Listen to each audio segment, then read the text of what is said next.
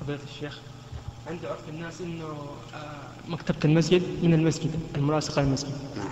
فهل هذا يج- يجوز الاعتكاف فيها؟ إذا كانت إذا كان سور المسجد قد أحاط بها وهي مقتطعة منه فهي منه.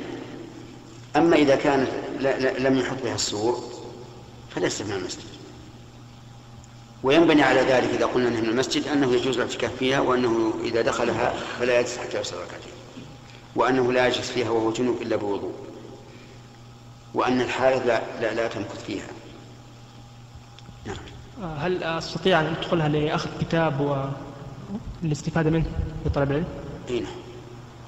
يمكن ولو كنت جنوبا لأنك ما والله يق- يقول والله يقول ولا جنوبا إلا عابر سبيل جزاك الله خير. نعم.